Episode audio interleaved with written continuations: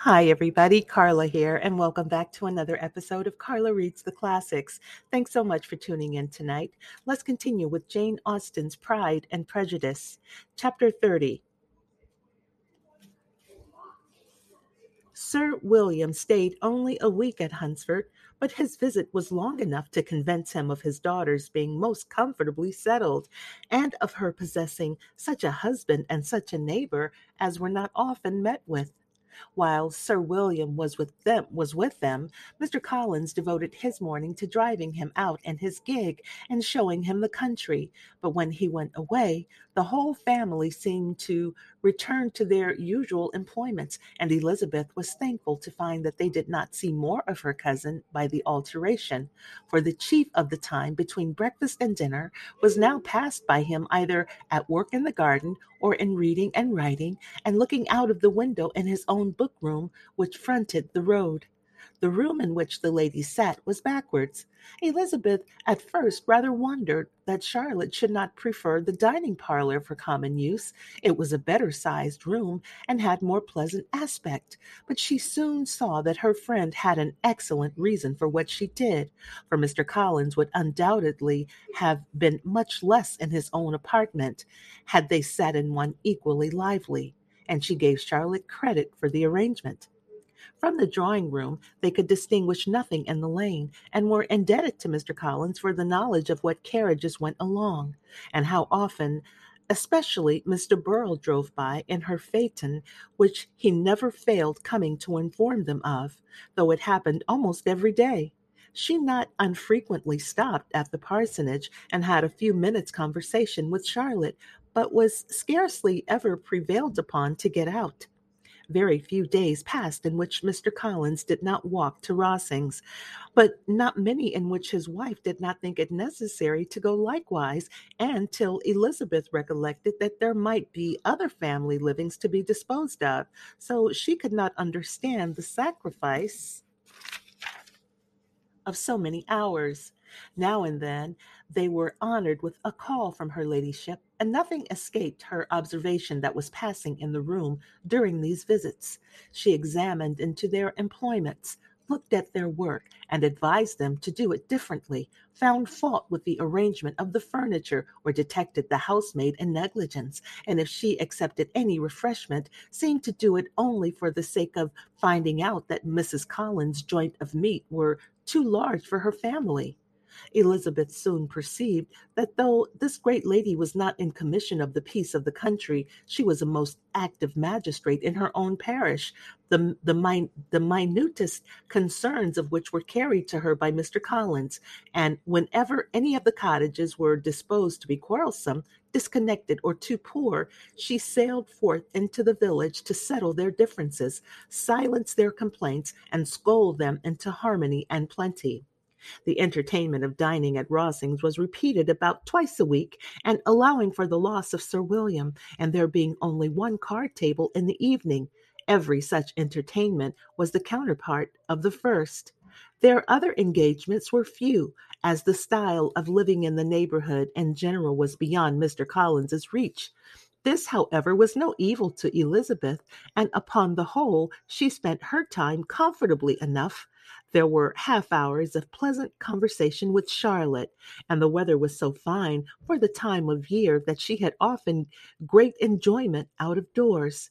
Her favorite walk, and where she frequently went while the others were calling on Lady Catherine, was along the open grove which edged that side of the park, where there was a nice sheltered path which no one seemed to value but herself, and where she felt beyond the reach of Lady Catherine's curiosity. In this quiet way, the first fortnight of her visit soon passed away. Easter was approaching, and the week preceding it was to bring an addition to the family at Rosings, which in no small cir- which in so small a circle must be important. Elizabeth had heard soon after her arrival that Mr. Darcy was expected there in the course of a few weeks, and though they were not many of her acquaintances whom she did not prefer, his coming would furnish one comparatively new to look at in their Rosings parties, and she might be amused in seeing how hopeless Miss Bingley's designs were on him by his behaviour to his cousin, for whom he was evidently destined by Lady Catherine, who talked of his coming with greatness of satisfaction, spoke of him in terms of the highest admiration, and seemed almost angry to find that he had already been frequently seen by Miss Lucas and herself. His arrival was soon known at the parsonage for Mr. Collins was walking the whole morning within view of the lodges opening into Hunsford Lane in order to have the earliest assurance of it, and after making his bow as the carriage turned into the park, hurried home with the great intelligence. On the following morning he hastens to, he hastened to Rosings to pay his respects. There were two nephews of Lady Catherine to require them, for Mr. Darcy had brought with him a Colonel Fitzwill, Fitzwilliam, the younger son of his uncle Lord, and to the great surprise of all the party, when Mr. Collins returned, the gentleman accompanied him. Charlotte had seen them from her husband's room, crossing the road, and immediately running into the other, told the girls what an honor they might expect, adding, I may thank you, Eliza, for this piece of civility. Mr. Darcy would never have come so soon to wait upon me. Elizabeth had scarcely time to disclaim all right to the compliment before their approach was announced by the door-bell, and shortly afterwards the three gentlemen entered the room. Colonel Fitzwilliam, who led the way, was about thirty, not handsome, but in person and address most truly the gentleman. Mr. Darcy looked just as he had been used to look in Hertfordshire, paid his compliments, with his usual reserve, to Mr. Collins, and whatever might be his feelings toward her friend, met her with every appearance of composure. Elizabeth merely curtsied to him without saying a word.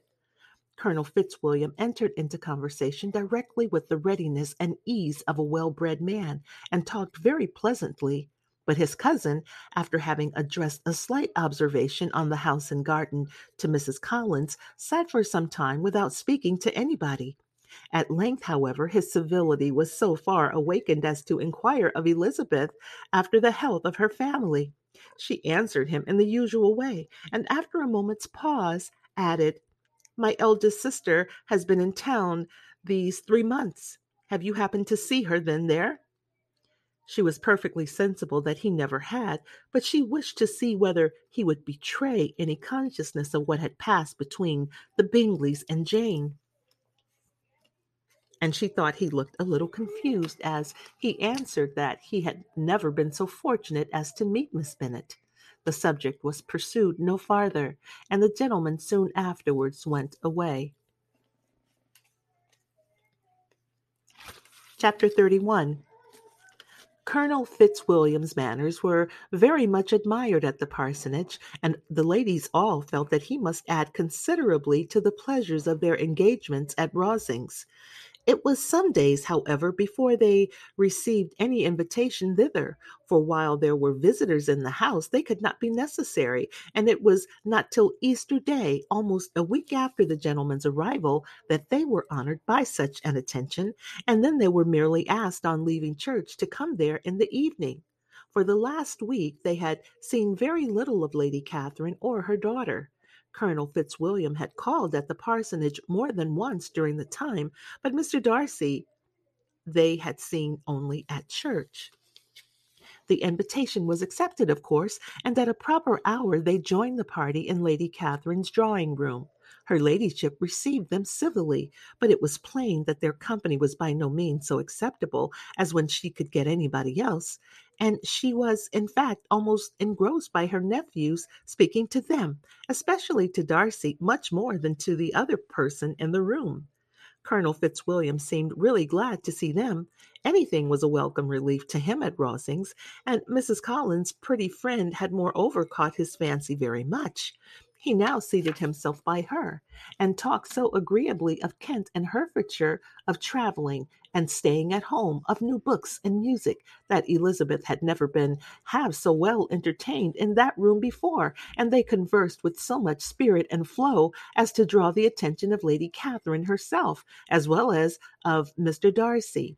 His eyes had been soon and repeatedly turned towards them with a look of curiosity and that her ladyship, after a while, shared the feeling was more openly acknowledged, for she did not scruple to call out. What is it that you are saying, Fitzwilliam? What is it you are talking of? What are you telling Miss Bennet? Let me hear what it is. We are speaking of music, madam, said he, when no longer able to avoid a reply. Of music? Then pray speak aloud. It is of all subjects my delight. I may I must have my share in the conversation if you are speaking of music. There are few people in England, I suppose, who have more true enjoyment of music than myself, or a better natural taste. If I had ever learnt, I should have been a great proficient. And so would Anne, if her health had allowed her to apply. I am confident that she would have performed delightfully. How does Georgia how does Georgiana get on, Darcy? Mr. Darcy spoke with affectionate praise of his sister's proficiency. I am very glad to hear such a good account of her, said Lady Catherine, and pray tell her from me that she cannot expect to excel if she does not practice a good deal. I assure you, madam, he replied, that she does not need such advice. She practices very constantly. So much the better. It cannot be done too much, and when I next write to her, I shall charge her not to neglect it on any account. I often tell young ladies that no excellence in music is to be acquired without constant practice. I have told Miss Bennet several times, and that she will never play really well unless she practices more. And though Mrs. Collins has no instrument, she is very welcome, as I have often told her, to come to Rosings every day and play on the pianoforte in Mrs. Jenkins's room.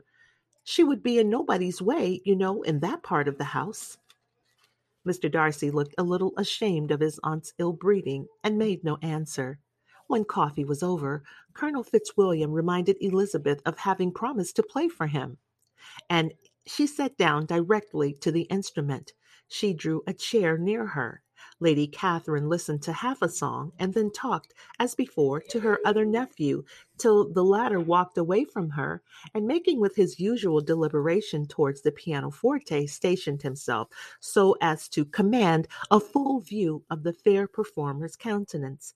Elizabeth saw what, what Elizabeth saw what he was doing, and at the first convenient pause turned to him with an arch smile and said, you mean to frighten me, Mr. Darcy, by coming in all this state to hear me? I will not be alarmed, though your sister does play so well. There is a stubbornness about me that never can bear to be frightened at the will of others. My courage always rises at every attempt to intimidate me. I shall not say you are mistaken, he replied, because you could not really believe me to entertain any design of alarming you and I have had the pleasure of your acquaintance long enough to know that you find great enjoyment in occasionally professing opinions which in fact are not your own. Elizabeth laughed heartily at this picture of herself and said to Colonel Fitzwilliam, Your cousin will give you a very pretty notion of me and teach you not to believe a word I say. I am particularly unlucky in meeting with a person so able to expose my real character in a part of the world where I had hoped to pass myself off with some degree of credit. Indeed, Mr. Darcy, it is off with some degree of Indeed, Mr. Darcy, it is very ungenerous in you to mention all that you knew to my disadvantage in Hertfordshire, and give me leave to say, very impolitic too, for it is provoking me to retaliate, and such things may come out as will shock your relations to hear. I am not afraid of you, he said smilingly.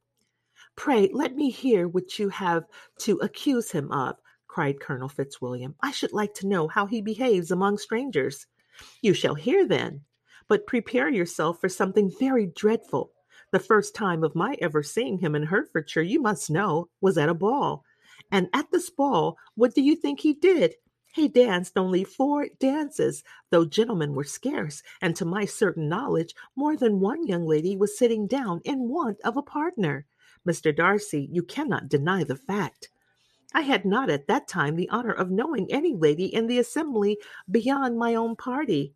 True, and nobody can ever be introduced in a ballroom. Well, Colonel Fitzwilliam, what do I play next? My fingers wait your orders. Perhaps, said Darcy, I should have judged better had I sought an introduction, but I am ill qualified to recommend myself to strangers. Shall we ask your cousin the reason of this? said Elizabeth, still addressing Colonel Fitzwilliam. Shall we ask him why a man of sense and education and who has lived in the world is ill qualified to recommend himself to strangers? I can answer your question, said Fitzwilliam, without applying to him. It is because he will not give himself the trouble. I certainly have not the talent which some people possess, said Darcy, of conversing easily with those I have never seen before. I cannot catch their tone of conversation or appear interested in their concerns as I often see done. My fingers, said Elizabeth, do not move over this instrument in the masterly manner which I see so many women's do. They have not the same force or rapidity, and do not produce the same expression. But then I have always supposed it to be my own fault because I will not take the trouble of practicing. It is not that I do not believe my fingers are as capable as any other woman's of superior execution. Darcy smiled and said, You are perfectly right. You have employed your time much better. No one admitted to the privilege of hearing you can think anything wanting. We neither of us perform to strangers. Here, they were interrupted by Lady Catherine, who called out to know what they were talking of. Elizabeth immediately began playing again. Lady Catherine approached and, after listening for a few minutes, said to Darcy, Miss Bennet would not play at all amiss if she practiced more and could have the advantage of a London master. She has a very good notion of fingering, though her taste is not equal to Anne's. Anne would have been a delightful performer had her health allowed her to learn. Elizabeth looked at Darcy to see how cordially he assented to his cousin's praise, but neither at that moment nor at any other could she discern any symptom of love, and from the whole of his behavior to Miss de Bourgh she derived this comfort for Miss Bingley that he might have been just as likely to marry her had she been his relation. Lady Catherine continued her remarks on Elizabeth's performance, mixing with them many instructions on execution and taste. Elizabeth received them with all the forbearance of civility, and at the request of the gentleman, remained at the instrument till her ladyship's carriage was ready to take them all home. Chapter 32 Elizabeth was sitting by herself the next morning and writing to Jane while Mrs. Collins and Maria were gone on business into the village when she was startled by a ring at the door the certain signal of a visitor, and she had heard no carriage. She thought it not unlikely to be Lady Catherine, and under that apprehension was putting away her half finished letter that she might escape all impertinent questions, when the door opened, and to her very great surprise, Mr. Darcy and Mr. Darcy only entered the room. He seemed astonished too on finding her alone and apologized for his intrusion by letting her know that he had understood all the ladies were to be within. Then they sat down, and when her inquiries after Rosings were made, seemed in danger of sinking of sinking into total silence. It was absolutely necessary, therefore, to think of something, and in this emergence recollecting when she had seen him last in Hertfordshire, and feeling curious to know what she would say on the subject of their hasty departure, she observed, How very suddenly you all quitted Netherfield last November, Mr. Darcy. It must have been a most agreeable surprise to Mr. Bingley to see you all after him so soon, for if I recollect right, he went but the day before. He and his sisters were well, I hope, when you left London. Perfectly so, I thank you. She found that she was to receive no other answer, and after a short pause added, I think I have understood that Mr. Bingley has not much idea of ever returning to Netherfield again. I have never heard him say so, but it is probable that he may spend very little of his time there in the future. He has many friends and is at this time of life when friends and engagements are continually increasing.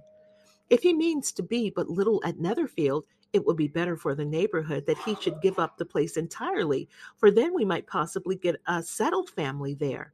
But perhaps Mr. Bingley did not take the house so much for the convenience of the neighborhood as for his own, and we must expect him to keep it or quit it for the same principle. I should not be surprised, said Darcy, if he were to give it up as soon as any eligible purchase offers. Elizabeth made no answer. She was afraid of talking longer of his friend, and having nothing else to say, was now determined to leave the trouble of finding a subject to him. He took the hint, and soon began with, This seems a very comfortable house. Lady Catherine, I believe, did a great deal to it when Mr. Collins first came to Hunsford. I believe she did, and I am sure she could not have bestowed her kindness on a more grateful object. Mr. Collins appears to be very fortunate in his choice of wife. Yes, indeed, his friends may well rejoice in his having met with one of the very few sensible women who have accepted him or have made him happy if they had. My friend has an excellent understanding, though I am not certain that I consider her marrying Mr. Collins as the wisest thing she ever did. She seems perfectly happy, however, and in a prudential light, it is certainly a very good match for her. It must be very agreeable for her to be settled within so easy a distance of her own family and friends. An easy distance, do you call it? It is nearly fifty miles. And what is fifty miles of good road? Little more than half a day's journey. Yes, I call it a very easy distance. I should never have considered the distance as one of the advantages of the match, cried Elizabeth. I should never have said, I should have never said Mrs. Collins was settled near her family. It is a proof of your own attachment to Hertfordshire. Anything beyond the very neighborhood of Longbourn, I suppose, would appear far. As he spoke, there was a sort of smile which Elizabeth fancied she understood. She, he must be supposing her to be thinking of Jane and Netherfield, and she blushed and she blushed as she answered, I do not mean to say that a woman may not be settled too near her family, the far and the near must be relative and depend on many varying circumstances. Where there is fortune to make the expenses of traveling unimportant, distance becomes no evil. But that is not the case here. Mr. and Mrs. Collins have a comfortable income, but not such a one as will allow of frequent journeys, and I am persuaded my friend would not call herself near her family under less than half the present distance. Mr. Darcy drew his chair a little towards her and said, you cannot have a right to such very strong local attachment. You cannot have always been at Longbourn. Elizabeth looked surprised. The gentleman experienced some change of feeling. He drew back his chair, took a newspaper from the table, and glancing over it, said in a colder voice, Are you pleased with Kent? A short dialogue on the subject of the country ensued, on either side calm and concise, and soon put an end to by the entrance of Charlotte and her sister, just returned from her walk. The tete a tete surprised them. Mr. Darcy related the mistake which had occasioned his intruding on Miss Bennet, and after sitting a few minutes longer without saying much to anybody, went away. What can be the meaning of this? said Charlotte as soon as he was gone. My dear Eliza, he must be in love with you, or he would never have called us in this familiar way. But when Elizabeth told of his silence, it did not seem very likely, even to Charlotte's wishes, to be the case, and after various conjectures, they could at last only suppose his visit to proceed from the difficulty of finding anything to do, which was the more probable from the time of year. All field sports were over. Within doors there was Lady Catherine, books, and a billiard table, but gentlemen cannot always be within doors, and in the nearness of the parsonage, or the pleasantness of the walk to it, or of the people who lived in it, the two cousins found a temptation from this period of walking thither almost every day. They called at the various times of the morning, sometimes separately, sometimes together, and now and then accompanied by their aunt. It was plain to them that all Colonel Fitzwilliam came was because he was he had the pleasure in their society a persuasion which of course recommended him still more and elizabeth was reminded by her own satisfaction in being with him as well as by his evident admiration of her of her former favorite george wickham and though in comparing them she saw there was less captivating softness in colonel fitzwilliam's manners she believed he might have the best informed mind but why Mr. Darcy came so often to the parsonage, it is more difficult to understand. It could not be for society, as he frequently sat there ten minutes together without opening his lips, and when he did speak, it seemed the effect of necessity rather than of choice, a sacrifice, a sacrifice to propriety, not a pleasure to himself. He seldom appeared really animated. Mrs. Collins knew not what to make of him.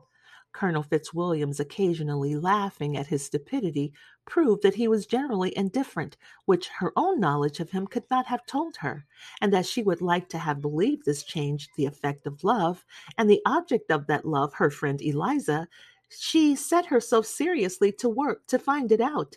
She watched him whenever they were at Rosings and whenever he came to Hunsford, but without much success. He certainly looked at her friend a great deal, but the expression of the look was disputable. It was an earnest, steadfast gaze, but she often doubted whether there was much admiration in it, and sometimes it seemed nothing but absence of mind. She had once or twice suggested to Elizabeth the possibility of his being partial to her, but Elizabeth always laughed at the idea, and Mrs. Collins did not think it right to press the subject from the danger of rising expectations which might only end in disappointment, for in her opinion it admitted not of doubt that all her friend's dislike would vanish if she could suppose him to be in her power. In her kind schemes for Elizabeth, she sometimes planned her marrying Colonel Fitzwilliam. He was beyond comparison the most pleasant man. He certainly admired her, and his situation in life was most eligible. But to counterbalance these advantages, Mr. Darcy had considerable patronage in the church, and his cousin could have none at all.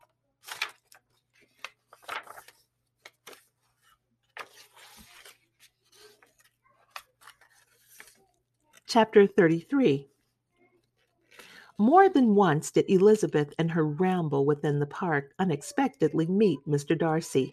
She felt all the perverseness of the mischance that should bring him where no one else was brought, and to prevent it ever happening again, took care to inform him first that it was a favorite haunt of hers. How it could occur a second time, therefore, was very odd. Yet it did, and even a third. It seemed like wilful ill nature or a voluntary penance, for on these occasions it was not merely a few formal inquiries and an awkward pause, and then away, but he actually thought it necessary to turn back and walk with her.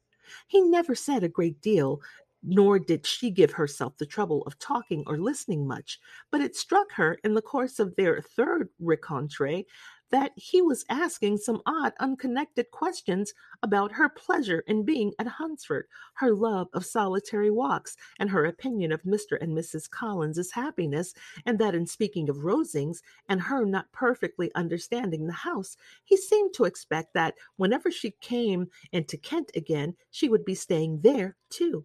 His words seemed to imply it. Could he have Colonel Fitzwilliam in his thoughts? She supposed, if he meant anything, he must mean an allusion to what might arise in that quarter. It distressed her a little, and she was quite glad to find herself at the gate in the pales opposite the parsonage.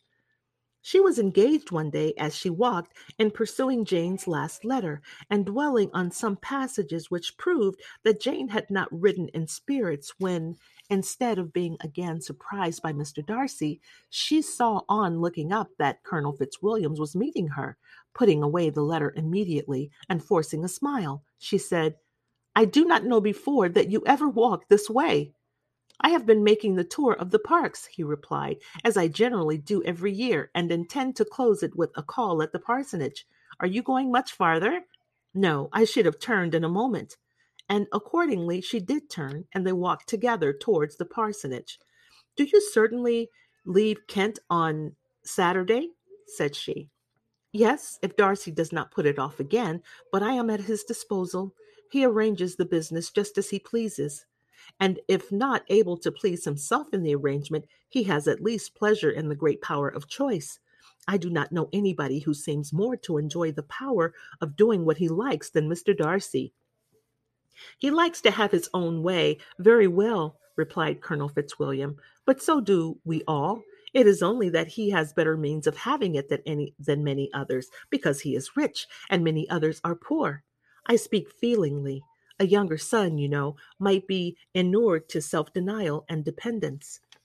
In my opinion, the younger son of an earl can know very little of either.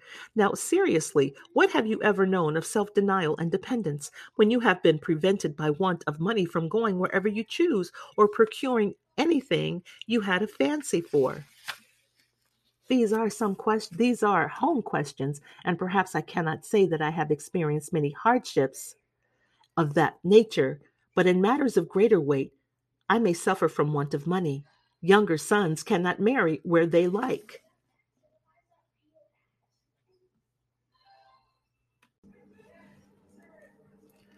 Unless where they like women of fortune, which I think they very often do. Our habits of expense make us too dependent, and there are too many in my rank of life who can afford to marry without some attention to money. It is, thought Elizabeth, meant for me? And she colored at the idea, but recovering herself, said in a lively tone, And pray, what is the usual price of an earl's younger son? Unless the older brother is very sickly, I suppose you would not ask above fifty thousand pounds. He answered her in the same style, and the subject dropped. To interrupt a silence which might make him fancy her affected with what had passed, she soon afterward said, I imagine your cousin brought you down with him chiefly for the sake of having someone at his disposal. I wonder he does not marry to secure a lasting convenience of that kind. But perhaps his sister does as well for the present, and as she is under his sole care, he may do what he likes with her. No, said Colonel Fitzwilliam. This is an advantage which he must divide with me. I am joined with him in the guardianship of Miss Darcy. Are you indeed? And pray, what sort of guardians do you make? Does your charge give you much trouble? Young ladies of her age are sometimes a little difficult to manage, and if she has the true Darcy spirit, she may like to have her own way. And she, as she spoke, she observed him looking at her earnestly, and the manner in which he immediately asked why she supposed Miss Darcy likely to give him any uneasiness convinced her that she had somehow or other got pretty near the truth. She directly replied, you need not be frightened. I never heard any harm of her, and I dare say she is one of the most tractable creatures in the world. She is a very great favorite with some ladies of my acquaintance, Mrs. Hurst and Miss Bingley. I think I have heard you say that you know them. I know them a little. Their brother is a pleasant gentleman-like man. He is a great friend of Darcy's. Oh, yes, said Elizabeth dryly. Mr. Darcy is uncommonly kind to Mr. Bingley and takes a prodigious deal care of him care of him. Yes, I really believe Darcy does take care of him in those points where he most wants care. For something that he told me in our journey hither, I have reason to think Bingley, Bingley very much indebted to him. But I ought to beg his pardon, for I have no right to suppose that Bingley was the person meant. It was all conjecture. What is it you mean? It is a circumstance which Darcy could not wish to be generally known, because if it were to get around to the lady's family, it would be an unpleasant thing. You may depend upon my not mentioning it. And remember that I have not much reason for supposing it to be Bingley. What he told me was merely this that he congratulated himself on having lately saved a friend from the inconveniences of a most imprudent marriage, but without mentioning names or any other particulars. And I only suspected it to be Bingley from believing him the kind of young man to get into a scrape of that sort, and from knowing them to have been together the whole of last summer. Did Mr. Darcy give you reason for this interference? I understood that there were some very strong objections against the lady. And what arts did he use to separate them? He did not talk to me of his own arts, said Fitzwilliam, smiling. He only told me what I have told you. Elizabeth made no answer and walked on, her heart swelling with indignation. After watching her a little, Fitzwilliam asked her why she was so thoughtful. I am thinking of what you have been telling me, she said. Your cousin's conduct does not suit my feelings. Why was he to be the judge? You are rather disposed to call his interference officious? I do not see what right Mr. Darcy had to decide on the propriety of his friend's inclination, or why, upon his own judgment alone, he was determined to direct in what manner his friend was to be happy. But, she continued, recollecting herself. As we know none of the particulars, it is it is not fair to condemn him. It is not to be supposed that there was such affection in the case. This is not an unnatural surmise, said Fitzwilliam, but it is a lessening of the honor of my cousin's triumph very sadly. This was spoken jestingly, but It appeared to her to just be a picture of Mr. Darcy, that she would not trust herself with an answer, and therefore, abruptly changing the conversation, talked on indifferent matters until they reached the parsonage. There she shut into her her own room as soon as their visitor left them. She could think without interruption of all that she had heard. It was not to be supposed that any other people could be meant than those with whom she was connected. There could not exist in the world two men over whom Mr. Darcy could have such boundless influence. That he must that he had been concerned in the measures taken to separate Bingley and Jane, she had never doubted. But she had always attributed to Miss Bingley the principal design and arrangement of them. If his own vanity, however, did not mislead him, he was the cause. His pride and caprice were the cause, of all that Jane had suffered and still continued to suffer. He had ruined for a while every hope of happiness for the most affectionate, generous heart in the world, and no one could say how lasting an evil he might have inflicted. There were some very strong objections against the lady were Colonel Fitzwilliam's words, and those strong objections probably were her having one uncle who was a country attorney and another who was in business in London. To Jane herself, she exclaimed. There could be no possibility of objection, all loveliness and goodness as she is. Her understanding excellent, her mind improved, and her manners captivating. Neither could anything be urged against my father, who, though with some peculiarities, his abilities Mr. Darcy himself need not disdain, and respectability which he will probably never reach.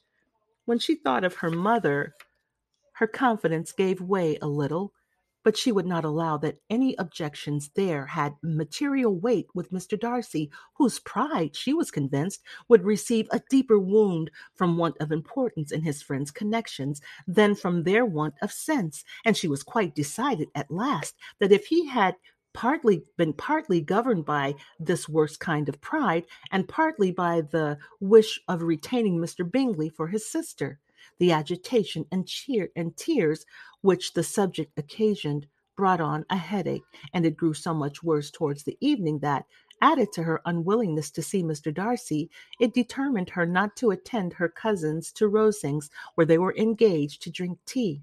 Mrs. Collins, seeing that she was really unwell, did not press her to go, and as much as possible prevented her husband from pressing her. But Mr. Collins could not conceal his apprehension of Lady Catherine's being rather displeased by her staying at home. And that brings us to the end of chapter 33 of Jane Austen's Pride and Prejudice. Thank you so much for listening here at Carla Reads the Classics.